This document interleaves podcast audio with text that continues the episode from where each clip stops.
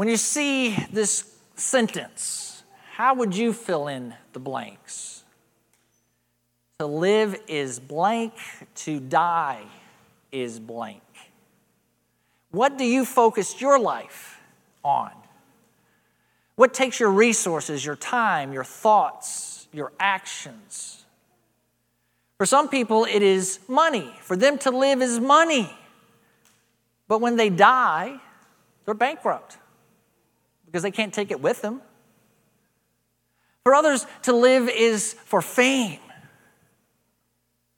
But when they die, they're forgotten. It's a hard truth for us who are living, but in about 150 years or so, there won't be a single person on this earth who even knows who you were.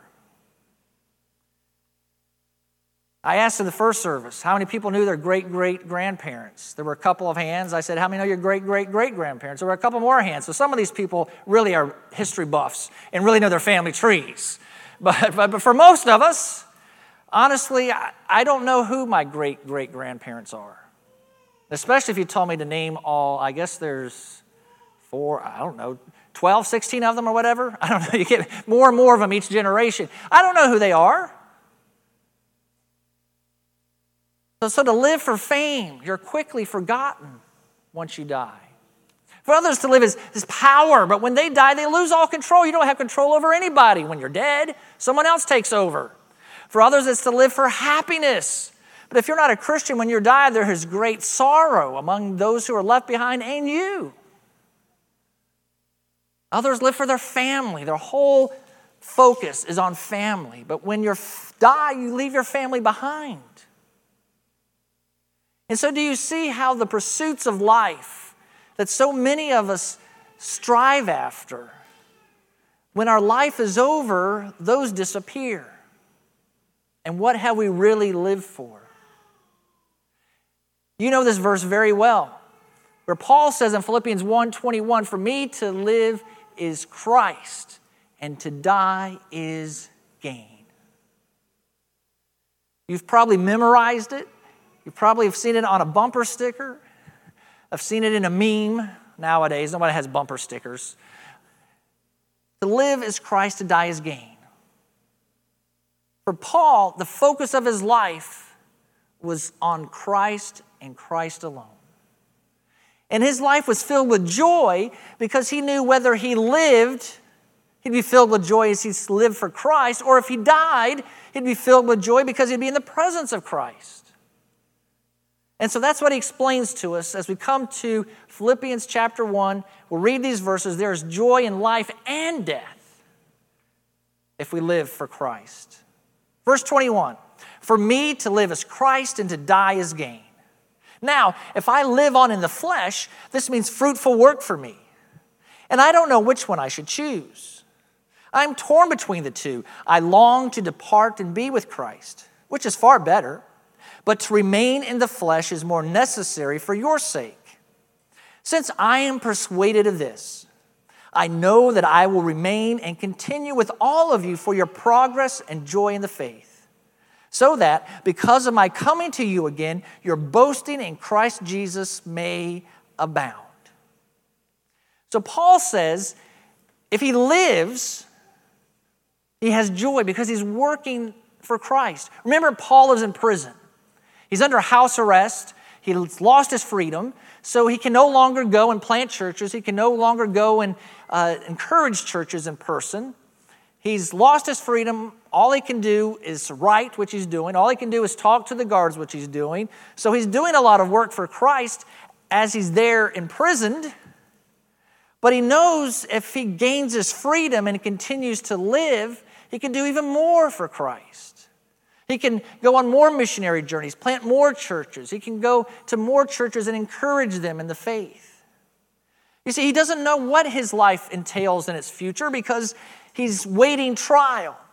The trial may go his way. He may be released from prison. He'll have this life to live, and that fills him with joy. Or he may be found guilty, may be executed, and lose his life. Well, that too will bring him joy, because he'll be in the presence of the Lord. But he thinks about all the opportunities you'll have to do more work for Christ. He'll have an opportunity to encourage the Philippians and their faith. He'll have an opportunity to go see them in person as he encourages them. And he will be able, the Philippians will be able to boast in what God has done. The Philippians are praying for Paul's release. What a testimony it would be for Paul to stand in the midst of their congregation one Sunday and for the congregation to applaud the Lord and boast in what Christ has done. Here was our brother in prison, and we prayed for his freedom, and we sent help to him, and now he's free, and now he's here. Look what the Lord has done. You see all the wonderful things that will happen? Paul imagines if he's released from prison, continue to do God's work, encouraging the churches, planting more churches, a testimony of God's power, of the power of answered prayer. So Paul has a lot to look forward to. That's why he's so excited. Did you see last week he had joy right there in the house where he's under arrest? As he imagined his future, he had joy if it was a future where he could to serve God more. But he also imagined his future and imagined one where he would be dead. And that also gave him joy because he said that would be far better than living on this earth. It's even as much as Paul was excited about the joy of doing more work for Christ, he also knew that that work meant suffering. It meant pain. It meant hard travel. It meant preaching in places where he might be arrested again. It meant combating false teachers. It meant trying to bring unity to churches. It meant trying to teach people who wouldn't listen. He had already a difficult life of ministry. He's excited that it might continue, but he also knows how difficult it will be. Life is difficult, no matter what your profession, no matter what your age, no matter what you do. Life on this earth is filled with disappointment. It's filled with sorrow. It's filled with death. It's filled with struggle. It's filled with heartache. And Paul imagines being in the presence of the Lord where all that's gone. There's no more sin, no more sorrow, no more suffering. No more death, no more pain, no more tears. I mean, who can imagine that and not get excited about it? He was filled with joy, imagining that homecoming, imagining standing before the Lord. You see how because his life was focused on Christ, he had joy in chains, he had joy in a future where he do more work for Christ, he had joy in a future where he was dead in the presence of Christ. Because his life was focused only on Jesus, no matter what happened to him, he was filled with joy because his life was always about Jesus. Where we often don't have joy in our life is because our life isn't about Jesus. It's about those other things we pursue in life. And when we pursue those, there's always disappointment, and in the end, we always lose. I love the metaphors that are used of the word that Paul used to talk about going home. He says to depart. That Greek word depart was used of soldiers folding up their tents and leaving the battle. It was used of ships that had been moored to a dock, but now they're being released and they're set sail and they're free. It was used of prisoners who were in prison, but now they have been let out of prison, and they're set free. It was used of animals that were yoked together, but the yoke has been taken off, and now they are free. That word depart that Paul used of his death. Notice how often it's used of freedom. The death for the Christian is a freedom from the cares of this world, from the sin of this world, from the sorrows of this world, into the presence of our Lord Jesus Christ in a perfect place. That gives us joy. Now, Paul said it was hard to choose.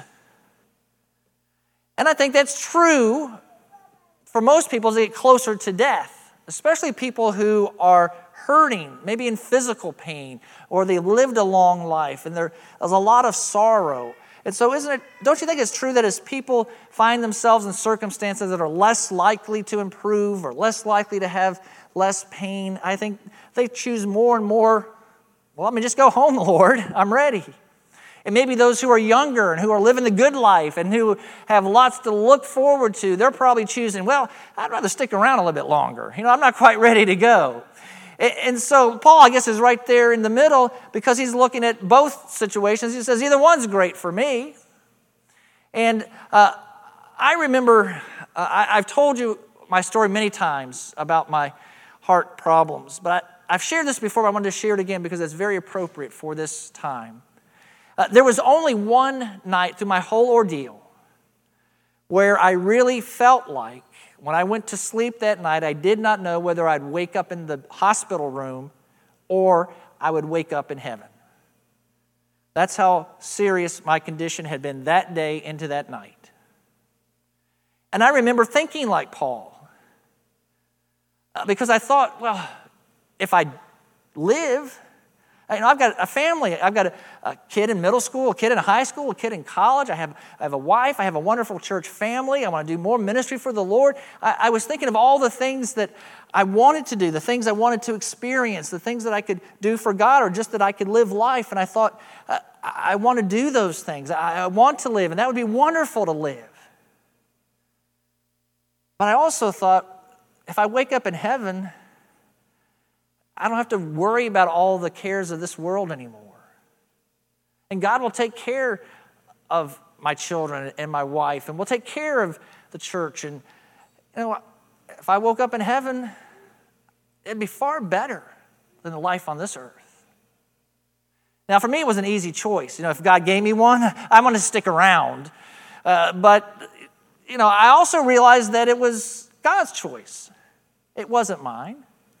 And in that moment, God really did give me a peace that whatever He chose was not only okay with me, but was going to be a wonderful thing. And I thank Him for that peace that night. And Paul had that peace, that he didn't care which one God chose for him, because both were filled with joy. Now, Paul says to live for Christ. For me to live is Christ. What does that mean? It's easy to say the verse, for me to live is Christ, to die is gain. But what does it look like to live for Christ? Paul uses a illustration. He talks about citizenship. Here's a picture of a green card. So, of course, here in the U.S., if someone lives here who's not a citizen, but they have permission to live here and to work here, they get a document that says they used to call them resident aliens. They don't like to use that alien word anymore. So now you see the card says permanent resident, okay? But, and I like this card, and of course it's a sample one. The person's name is Tess W. Specimen. So, in case you're looking for a name for your next child or grandchild, Tess W. Specimen, I would not recommend. But anyway, we know that there are people, and Sarah is one. Sarah has a green card. And so she is not a citizen of the U.S. She's a citizen of the United Kingdom. So she's a citizen there, but she lives here. And as Philippi, where the Philippians lived, it was a Roman colony in a Greek country. It was in Greece. But a lot of the people who lived there were Roman citizens. So the people in Philippi understood exactly what Paul was talking about, because a lot of them lived in Greece, but they were citizens of Rome. And they were proud of that, and they got benefits to that. And so Paul uses that example. He says, now, look, you live here on this earth, but you're not citizens of the earth. You're citizens of heaven. And so he says, live like it. He says, just one thing. Now, Paul was a preacher in his writings. I'm sure he was in his speaking. When a preacher says just one thing or just one more point, he means another 10. Well, that's what Paul does here too. Okay, he says just one more thing, just one thing. As citizens of heaven, live your life worthy of the gospel of Christ. And I know you've heard the songs about it, and I know this isn't the first time you've heard this picture, but I do like it. It helps us understand how to live on this earth. Because this earth is not our home. We will live on this earth for a lifetime, but then we will die. And we'll be with the Lord in heaven. And that's our home. And so we should always live with eternity in mind. We should always live with heaven in mind. And we should always live our life as though we're already living there, because that's where our citizenship is. I mean, you don't roll up into heaven and just start sinning left and right, do you? I mean, you don't roll up into heaven and ignore God. So why would we live our life on earth like that? We shouldn't. We should live our life as citizens of heaven. And so that also reminds me not to get too attached to the things of this earth. It's like I mentioned before, the wealth and the fame and even family. That's all temporary for this time, for this life. But it's not for eternity. And I'll even say that this is hard for me to say, and it's difficult for me to understand. But even in our family, we're talking about this week. You know, a lot of people, when they think of heaven, the first thought they have is, I can't wait to see Mama. I can't wait to see Daddy. I can't wait to see Uncle So-and-so. I can't wait to see Grandma, Grandpa. And, you know, I don't even know what kind of relationship we are going to have with our relatives in heaven. Because I know this, Jesus specifically told us that husband and wife won't be husband and wife in heaven. So if your spouse dies before you, yes, you will be in heaven and you will see them. If they are Christian, you are. And I'm sure will be a joyous homecoming. I'm not taking that away. But you're not going to be husband and wife for eternity. And I wish more Christians would say, I can't wait to see Jesus. That's the focus of our homeward going and the focus of our eternity. I don't want to take that away. That is true. We will see family. We will be reunited. I'm not saying to ignore that. I'm not trying to say that that is silly. I'm not trying to take that away from you. It's true, it's real, and it is a comfort. But it is not the essence of what heaven is. The essence of heaven is not being reunited with our families. It's being in the presence of God. And throughout eternity, we will be related. I don't believe related as family. I believe families for this earth will be related as one family, brothers and sisters of Christ. So I just want you to think about that when you think about heaven.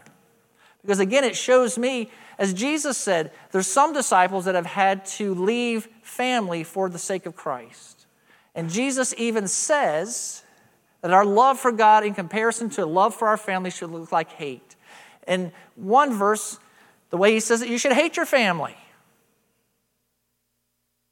Because the focus of our life shouldn't even be our family. It should be God. So the focus of our life should be Jesus. Not money, fame, power, family. We're citizens of heaven. So, then whether I come and see you or am absent, I will hear about you that you are standing firm in one spirit, in one accord, contending together for the faith of the gospel. Not being frightened in any way by your opponents. This is a sign of destruction for them, but of your salvation. And this is from God. For it has been granted to you on Christ's behalf not only to believe in him, but also to suffer for him. Since you are engaged in the same struggle that you saw I had, and now hear that I have.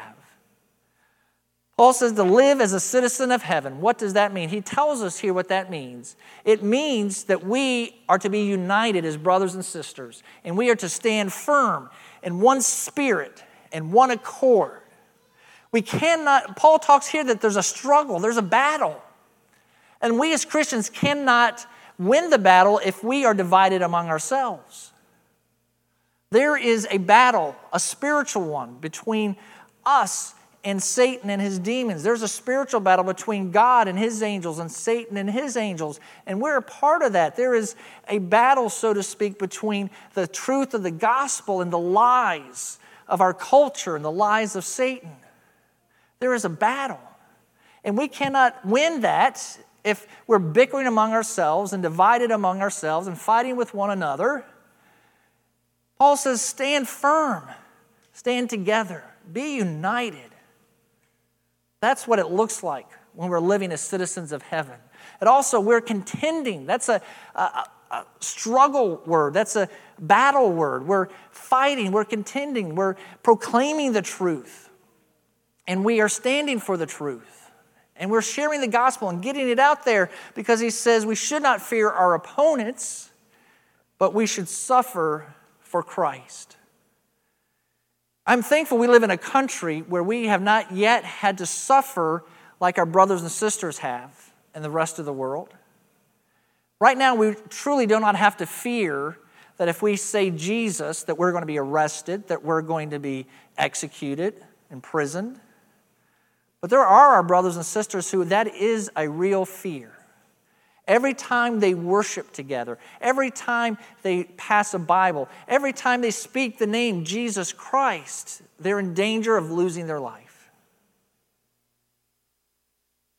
We haven't got there yet, but it's amazing to me how afraid we are of those who would oppose us. The opposition in America isn't bullets or handcuffs.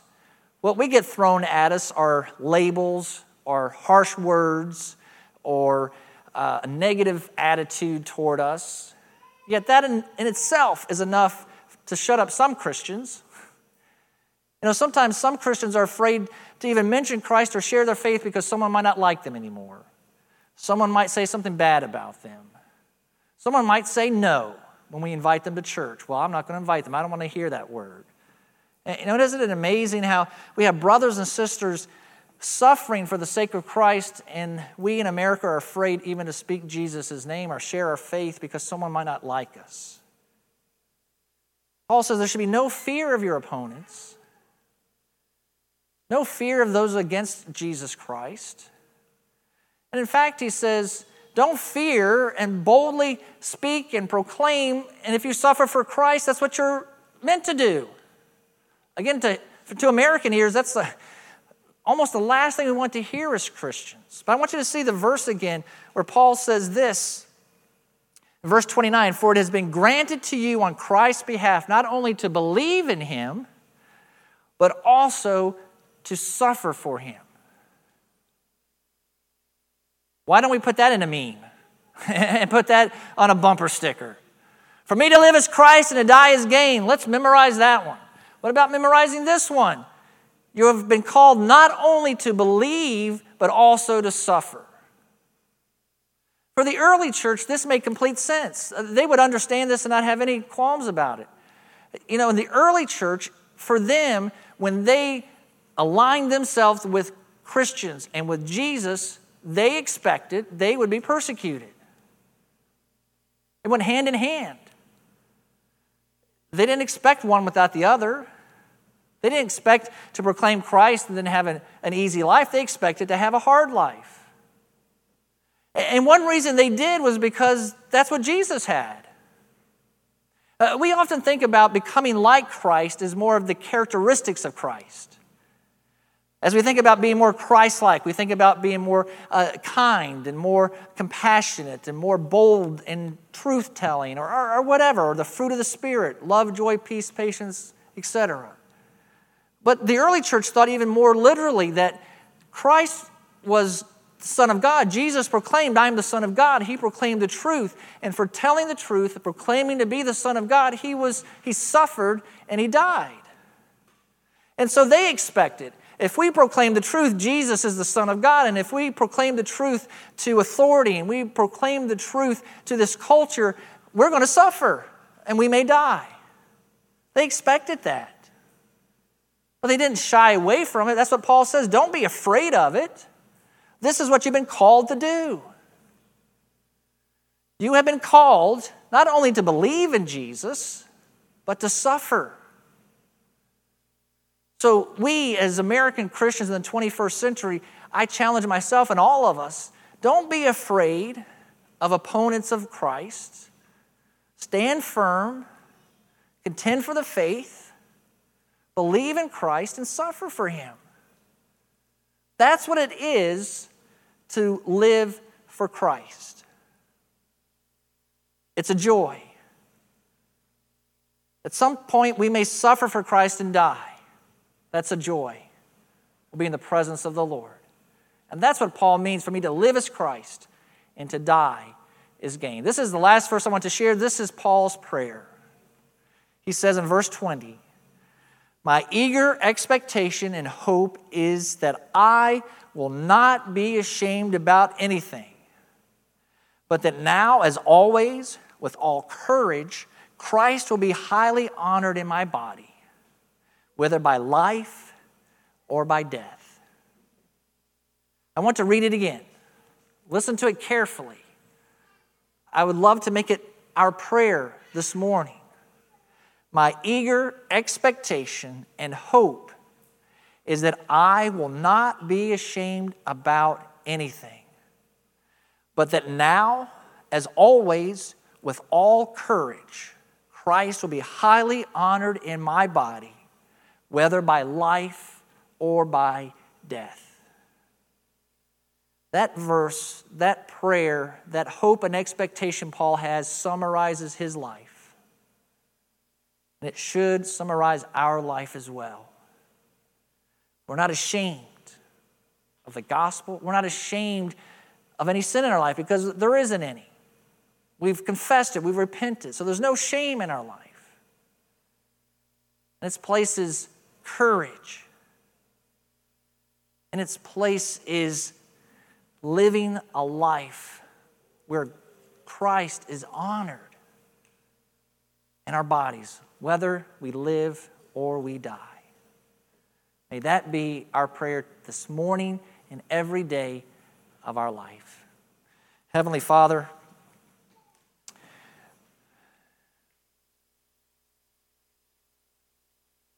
I know you have given us life. And you have given us eternal life for those who believe in your Son, Jesus. And my prayer this morning, Lord, is simply Paul's. That the life that I and my brothers and sisters live would be lived for you. And that in our death, we will experience the eternal life in full in your presence. Lord, I pray that you would help us to understand what it means to live as citizens of heaven on this hostile earth. I pray you would help us to stand together in one accord, in unity, so that we can contend for the truth of the gospel. And even when we suffer for doing that, we consider it joy because you, Lord Jesus, suffered and died for us. So Lord, I pray that you would in some ways change our perspective and change our attitudes, make them in line with what you have called us to be. You have called us to be citizens of heaven. You've called us to believe, and you've called us to suffer. May that be the calling we hear and follow and obey. And I pray, Jesus, in your name, amen.